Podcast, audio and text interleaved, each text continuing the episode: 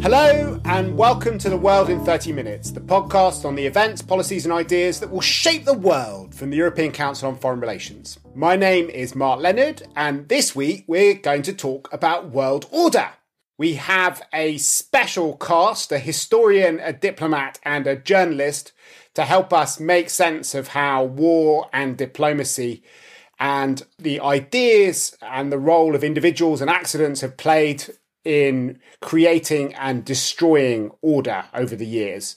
And I'm absolutely thrilled to, to welcome Margaret Macmillan, who is Professor of History at the University of Toronto, Emeritus Professor of International History and former Warden of St Antony's College at the University of Oxford, who's just written a fascinating book called War How Conflict Shaped Us. Second up, we have Robert Cooper, who is a very distinguished British and European diplomat who has played an important role in advising various leaders of, of European diplomacy um, in Downing Street uh, when Tony Blair was Prime Minister. He's also helped to shape the European External Action Service as Director General of Politico Military Affairs in Brussels. But even more important than that, has a track record of writing lots of fascinating books about world order, including his most recent volume, which is called The Ambassadors Thinking About Diplomacy from Machiavelli to Modern Times. And last but definitely not least, we have Gideon Rachman, who is the chief foreign affairs columnist for the Financial Times also author of various books about uh, international relations. His last book was called Zero. Oh no, fact, was called Easternization, wasn't it? Before that, Zero Sum World, and he's writing another book about strong men. I think. Anyway, thank you very much to all of you for joining. We're gonna talk about these sort of three big themes which we'll try and use to, to structure the discussion. First of all, about the idea of order and um, what kind of ideas have been in people's minds over, over the years. Secondly, to think about war and how it's changing. And thirdly, to think about Europe and where it figures and how it's been shaped by these bigger things. So maybe start off with you, Robert. You, your book is an incredibly individual account of, of diplomacy. It's fascinating. Um, you've focused on a lot of people who you particularly admire over the ages, over the last few hundred years, who've shaped the nature of the world. But through your accounts of them, you also talk about some quite big ideas about how order is shaped which I think have both been pushed forward by these individuals, but also acted as a as a kind of channel for for how they behave. So maybe we could start with that very big question about how we should think about world order and how that's changed over the over the centuries. Well, I, I read the real title of the book is actually Thinking About Diplomacy. And I take the view that it's easier to think in concrete terms and more practical to think about actual events. And in this case, we're talking about diplomacy. So I really start with the people and look at what they did and how they did it and why they did it. In a way, how they did it seems to me to be important because just what happened, one damn thing after another, that's not how I think of history. And particularly if you've worked a bit as a diplomat, then you ask yourself, how did these people manage to do these things? How did, well, I'm afraid I start in the end with Jean Monnet because he's perhaps the person I find most impressive. How is it that one man, not really just with one idea, with a whole history behind him, can do something which really changes Europe and changes the European order? Uh, he's an outstanding example, but others contributed in all kinds of ways along the way. I mean, I start with Machiavelli actually because his ideas matter. Essentially a failure actually, because he never really achieved any of the things he wanted, except he wrote probably the most read book that anybody's ever written in, in those times. But ideas change the way people look at the world and actions change the world, the, change the way in which the world works. But through looking at those people, you kind of lay out some quite different ways for thinking about how order should be organized, about the role of states and both the, the kind of creation of sovereignty and modern ideas of sovereignty. And then the, I suppose the reason why Monnet is so radical is because he completely reinvents what sovereignty means. Yes, I'm absolute, not absolutely sure that that's, that that's quite what he did. I think he, in, he reinvented the way in which sovereign states operate, uh, work with each other. There's a, I quote a letter from, from von Gentz at one point in which he says, and he's talking about the Concert of Europe, in which he says, none of the states of Europe can remain isolated. And therefore, um, if we keep the concert of Europe going, that is to say, regular multilateral communication among each other, it'll be all right. But if we don't, then we're going to find ourselves in all kinds of combinations, alliances, reconciliations. And actually, he's writing in uh, about 1820. Actually, it's a forecast of what happens on the road to World War One. So states can't remain isolated. And the question is, how do they, how do they operate together? So, Margaret, you've written obviously the the kind of standard work about how we got into World War One and the world that came out of out of World War One as well. How do you see the combination of, of individuals and ideas in terms of shaping world order in, in through your own work? I think we have to understand both. And, you know, if you look too much at individuals, you get accused of doing the great man theory of history or the great woman theory of history, which I think is, is a misattribution. You know, it, it, what we need to look at is people in their time because we come into whatever we do with ideas and there is a framework within which we operate. And there are things that we take for granted often without even fully knowing what they are. I mean, James Joll, the, the, great British historian, talked about unspoken assumptions, things we all sort of agree to that we don't even bother to articulate half the time because we don't think we need to. And I think world order operates in this combination of key figures. I mean, people with a great deal of power can really make a difference. We know that. I mean, if Hitler had only ever been head of Albania, for example, or if Stalin had ever only become the, the leader of Georgia, they would have caused vast misery to their peoples and probably to their neighbors, but they wouldn't have been able to provoke massive conflicts on a, on a great scale. And so we need to look at the circumstances in which the individuals operate. We have to accept that some people at certain times have great power. But ideas and values and assumptions change over time. I mean, I think in the 19th century, we got a tremendous emphasis on law. People believing that you could build a framework of international laws just as you did in domestic societies. A great faith in the power of laws, of agreements, of regulation, which I think is still with us today. Perhaps we have less faith in it today because of what's been happening recently. But I think we also had, after the First World War and again after the Second World War, great hopes, even if they were not fully um, met, for international institutions, for organizations which would take groups of, of nations together and, and, and help them to work together. And so I think we change our views of international order it's always going to be a problem for us and it's always going to be under threat. And we're always going to have to try and get this balance between the individuals and the worlds in which they operate.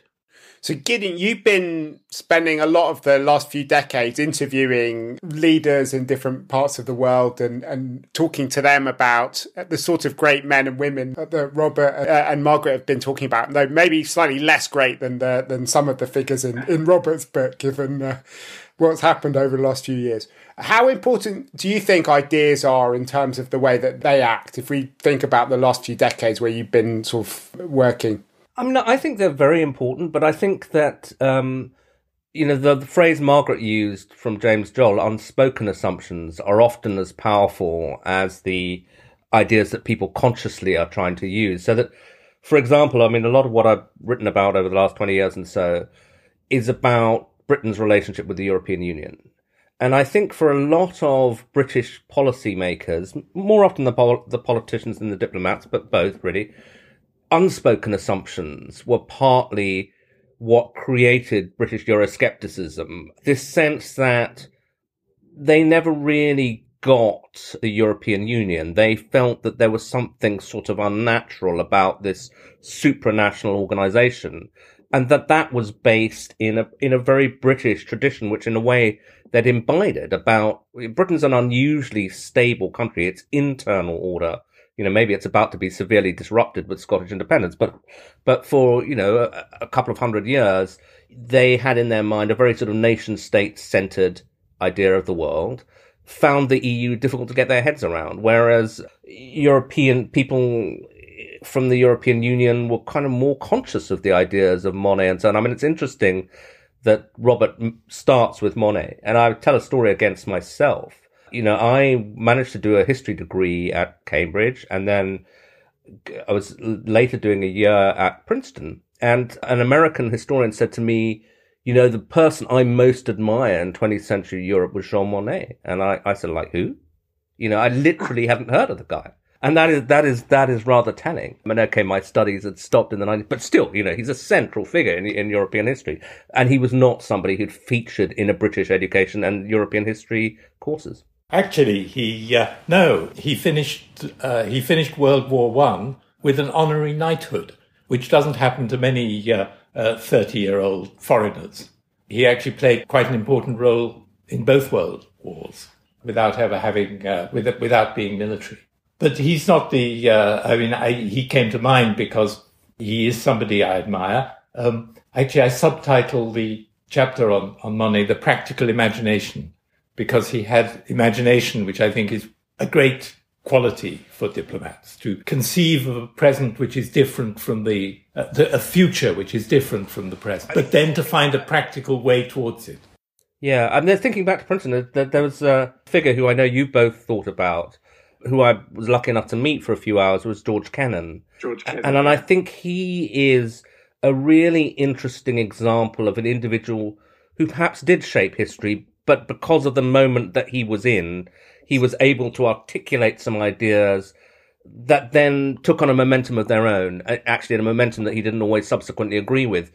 But, but he also was an ex-diplomat and thought about diplomacy. And I remember talking to another historian about Kennan's own work on the outbreak of the First World War. And I said, what, what did you think of it? And this guy, who was, I think, more inclined to think in terms of big structural forces, said, Oh, I found it a bit disappointing because his basic view was if only a few sensible people had got together, they could have kind of avoided all this. And that's not really how history works. And I d- I don't know what the answer is. But Margaret, you wrote about the, the, the outbreak of the First World War. I mean, I think when people get together, we, we know that negotiation me- makes a difference. We, we see negotiation in our own lives. You know, we negotiate difficult situations. We negotiate difficult relationships. We negotiate the buying of cars or houses. We understand that unions and, and management get down and talk to each other and they negotiate something. And so why this idea of people talking to each other is seen as somehow, somehow futile when we know from our own experience that it makes a difference. And I think one of the things that is really worrying today is, is the downgrading of diplomacy. Um, I think, you know, leaders have become fascinated with summits and they love them because it gets them away from their domestic troubles and they can, you know, go to lovely places and look important. But I don't think that replaces the really patient hard work of diplomacy, which should be there the whole time and also knowing about other people, which diplomats do. So I'd love to move on to war quite soon, but maybe we could just uh, stay with Kennan for a couple more minutes because there's so much talk now about a new Cold War, which is another way of kind of thinking about the world that we're in at the moment. Gideon's just been writing about that recently. So Kennan, I know he he wasn't just about containment. You make a big point of that in your um, chapter on him, Robert, but his thinking did completely frame the way that many people thought about most of, uh, of well, the second half of the 20th century. And people are now trying to look at the world again through that kind of prism. What, what does Kennan teach us today? Well, I think he would teach us to um, uh, not, not look at the history of relations with the Soviet Union when we're talking about China, because they're very different and it's a very different world. And Kennan, like the others, he starts with facts, whereas the time he was writing, most people started with fantasies about the Soviet Union because hardly any of them had been there or really met people or tried to do business with them. And China is a very, very different proposition from the Soviet Union. It's already much more integrated. The Soviet Union was trying to live in a world on its own. But the striking thing about Kennan is that though he hated the Soviet Union, he loved Russia and had a real deep sympathy for the Russian people. So I admire both of those. I, I admire the sympathy and I admire the, the rational analysis as well. And somehow you need both. Margaret, maybe we, we can bring war into this. I mean, one of the key sources of order and disorder over the centuries has been war, and it's played such an important part in shaping every aspect of our lives, the whole idea of the state, a lot of our kind of assumptions and and the idea of war is also used um, in all sorts of different contexts now, which are quite far away from the sort of more traditional sort of ideas of violence between states. Do you want to talk a bit about how we should think about war as a kind of determinant for our world and, and how that is changing as well over the years? I think we tend to think if we are living in the very peaceful parts of the world, a lot of us do, that war is something that happens elsewhere or happened in the past. Um, you know, I think there's been an unwillingness to confront the reality of war, which is that there's always a possibility of war. And as we know, there are a great many wars in the world at the moment. But those of us who've enjoyed what is often now called the long peace since 1945 have got out of the habit of thinking of war or, or thinking that it's never going to come too close to us. And I think that's dangerous. And that's the way a lot of people were thinking in Europe before 1914, that war was something they no longer did and it was only other sorts of people who did it. And I think we should be very careful because war can come. And it can come by accident. It can come not totally unexpectedly, but it can come without people necessarily willing it to come. Sometimes nations will get into situations where they find themselves unable to stop a slide towards war. And I think that's what happened again in the First World War.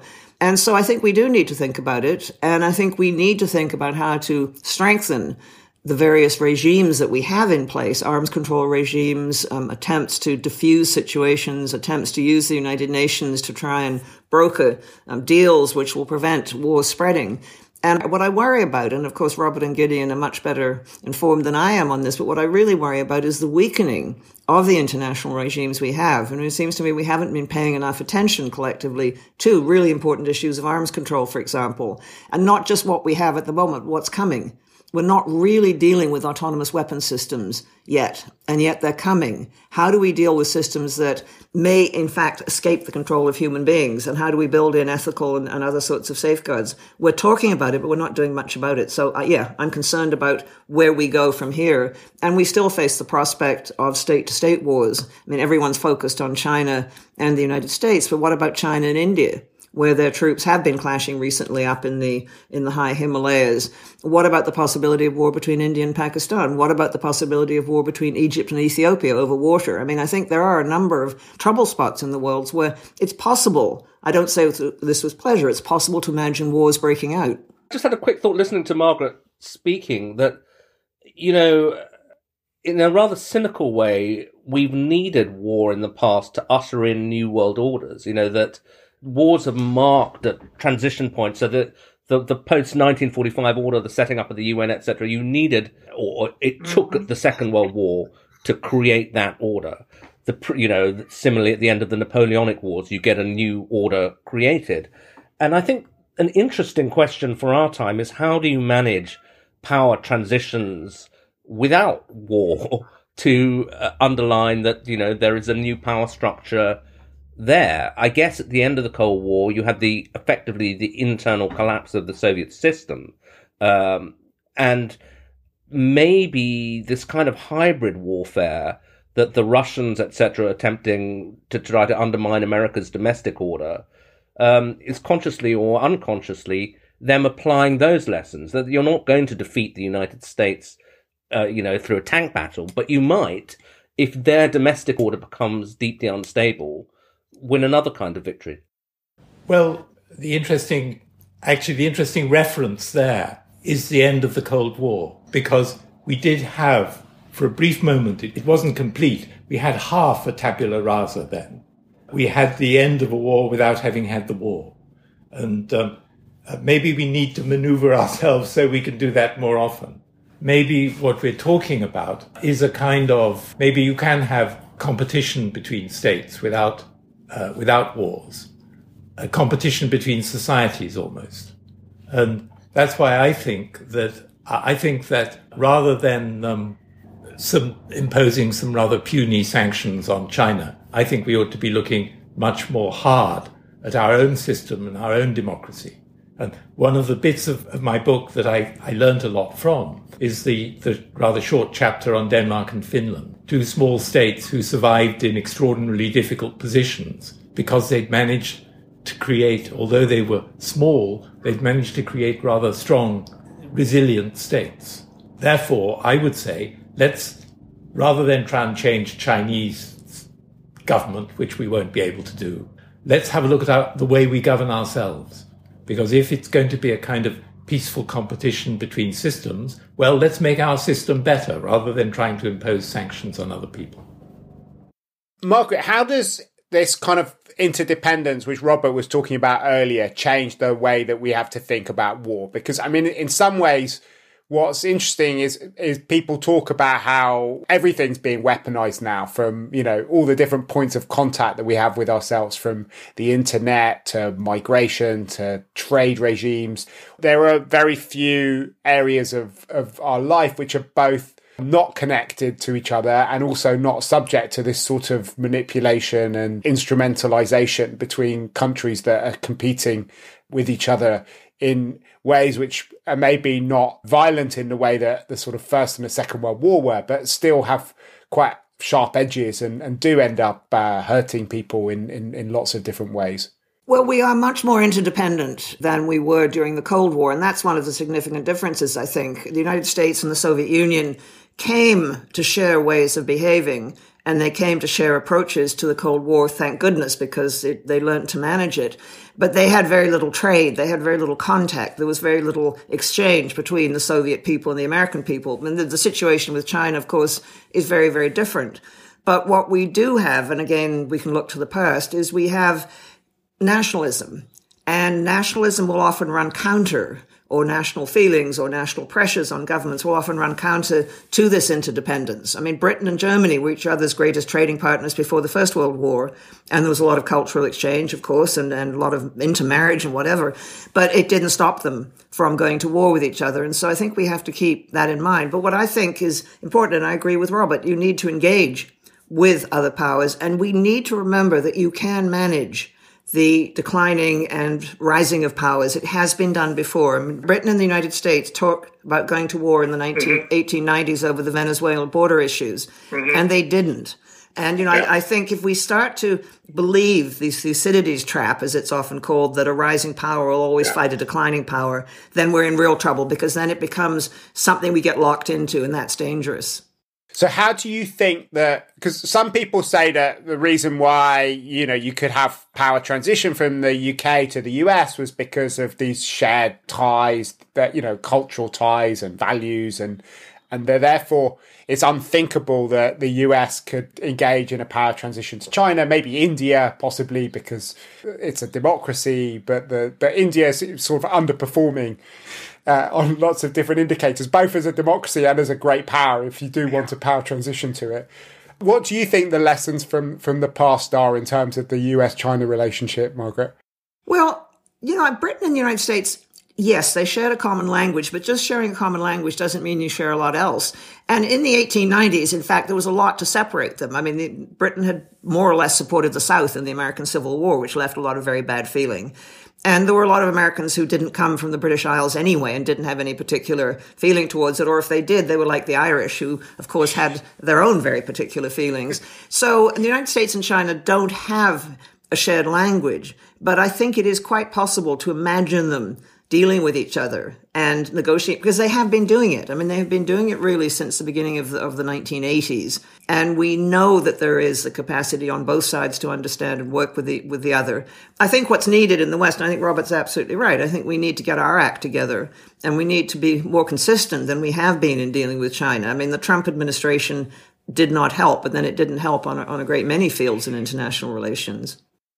One of the, the most fun bits of your book, Robert, where you talk about seeing people as genuinely different from yourself. And you said that the, the reason the Soviet Union was such a shock was it was the first big power that people had to deal with, which was not Western, which was kind of other from from the West, and that that's why Kennan was so important because he was trying to understand it and had this kind of sympathy with it. With China, we seem to be repeating some of the same mistakes that you thought that people were making about the Soviet Union afterwards, assuming that they define their interests in the same way as us, that they had the same goals. Whereas in fact, though lots of Chinese people have, have been educated in the West and are very familiar with the West, you don't have to spend that long in China to understand that they don't frame their interests in exactly the same way as Westerners do, and their hierarchy of needs is maybe somewhat different. The way that they think about politics and progress and other things is, is quite different as well. And there are other kind of important sources of their thinking which we don't have at all and which we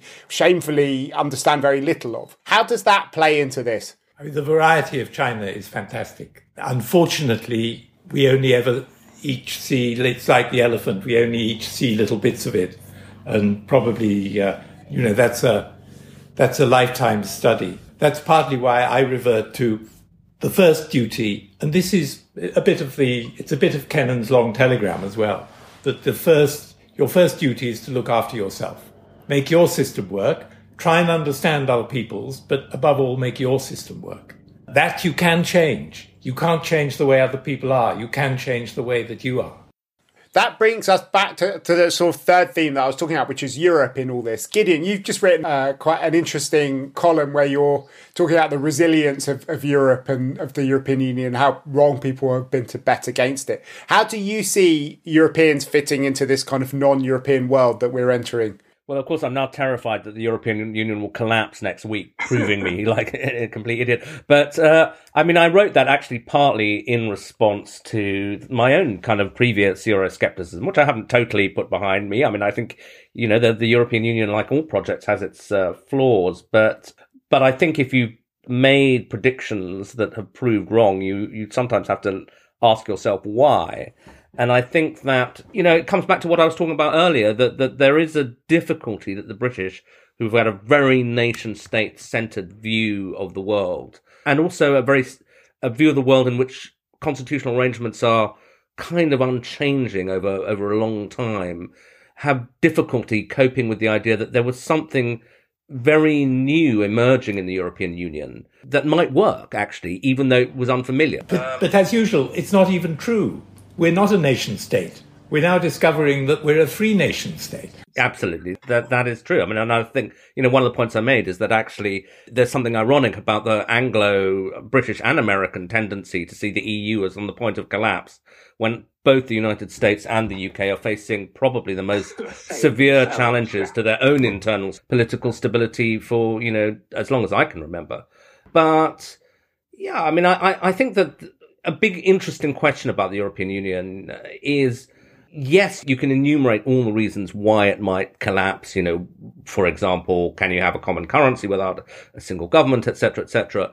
But might it actually be something that has been produced by the historic demands of the time, by individuals conceiving it, but also a new set of circumstances arising that led to a new structure, which has been evolving I mean, that's actually one of the characteristics of the EU is that it's it's in in constant sort of process of difficult revision, and it understands that that is necessary. And I think that's very again different from say the US, which has this founding text, which okay you can revise, but which is regarded as sort of um, holy writ and and really as much as you need to know. Whereas the European Union has constantly fiddling, and uh, maybe that's a better way to go. What do you think, Margaret? I worry that Britain is, has left at the worst possible time for the European Union. I mean, it's always had its internal strains, but it's being hammered by Putin, who's doing his best to, to cause mischief. It's got, you know, problems with countries, members, members like Hungary and Poland.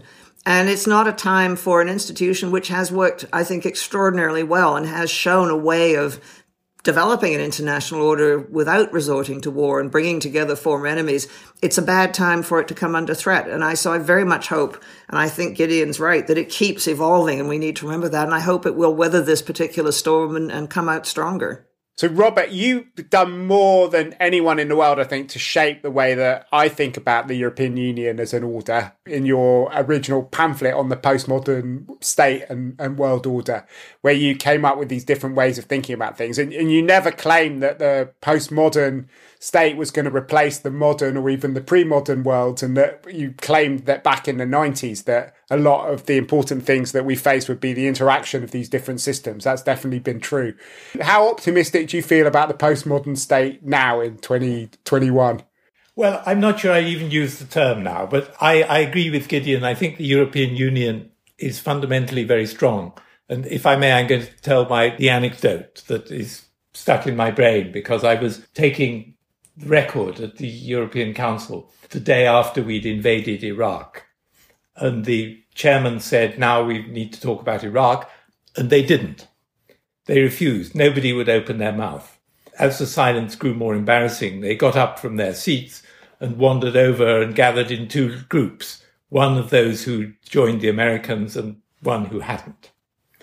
Next morning, the first item on the agenda was something to do with Belgium and Italy being fined for having breached milk quotas. And suddenly you found that Britain and Germany were shoulder to shoulder. So there you are. You, one evening you're quarreling about a, something of international importance, and the next moment you're shoulder to shoulder with your previous foe the night before on milk quotas. I think that's a testimony to the strength of the organization. Well, that's a, a great place to end this discussion. We've covered a, a, huge amount of ground. It's been absolutely fascinating talking to the three of you. We have one thing left to do on this podcast, which is our bookshelf segment. So, obviously, the first thing everyone should put on all their bookshelves are the books which we've been talking about. Margaret's book on war, how conflict shaped us. Robert's book, The Ambassadors, thinking about diplomacy from Machiavelli to modern times. Gideon's past books on the zero sum world and Easternization. And if you hang on until uh, next year, you can probably get the, the next book, which I'm sure is worth waiting for. But apart from your own books, what else is on your bookshelves at the moment? Well, I've just finished and enjoyed very much Philip Stephens' book, Britannia Alone Oh, which yeah. is extremely well written. And it's one of those books that you thought you knew about the period, but he reminds you of things and he puts it yeah. all together. It's, it's a really good read and, of course, depressing, but, but I found very informative. Wonderful. What about you, Robert? Well, I've just started reading a biography. I think it's out of print now, Woodhouse on Capodistria, because we've got the 200th anniversary of Greek independence, which is the first national independence, the first national revolution. And there's another book I've just ordered called The Greek Revolution, a dictionary. And by the way, finally, every night when I want encouragement, I read a bit of The Count of Monte Cristo. Comes enormously rich and revenges himself on his enemies. That's life. what about you, Gideon? I've been reading Empireland by uh, Sathnam Sanghera, who's a journalist at the Times, but it turns out, I think, a very accomplished historian what he's done is write a sort of very cleverly constructed engagement with all the big questions about the impact of the British Empire on modern Britain. And he's done an enormous amount of reading and summarized it in a very digestible form. So if you want a kind of 10 pages on the legacy of slavery in modern Britain or uh, you know 10 pages on the interaction between free trade and imperialism he's read everything summarized it in a very uh, kind of helpful way. And the book has been written up as a sort of anti imperialist polemic, which I really don't think it is. I mean, obviously, he has a viewpoint, but I think it's a really kind of intelligent engagement with Britain's imperial past. Thank you very much. We'll put a link up to all the publications we mentioned on our website at ecfr.eu slash podcasts. If you've enjoyed listening to this, please do let other people know about it by writing about it on your social media page or ours. And even better would be to go to whatever platform you've used to download the podcast and to give us a positive review and a five star rating. But for now, from Margaret MacMillan, Robert Cooper, Gideon Rachman, and myself, Mark Leonard, it's goodbye. The researcher of ECFR's podcast is Lucy Haupenthal, and our editor is Marlene Riedel.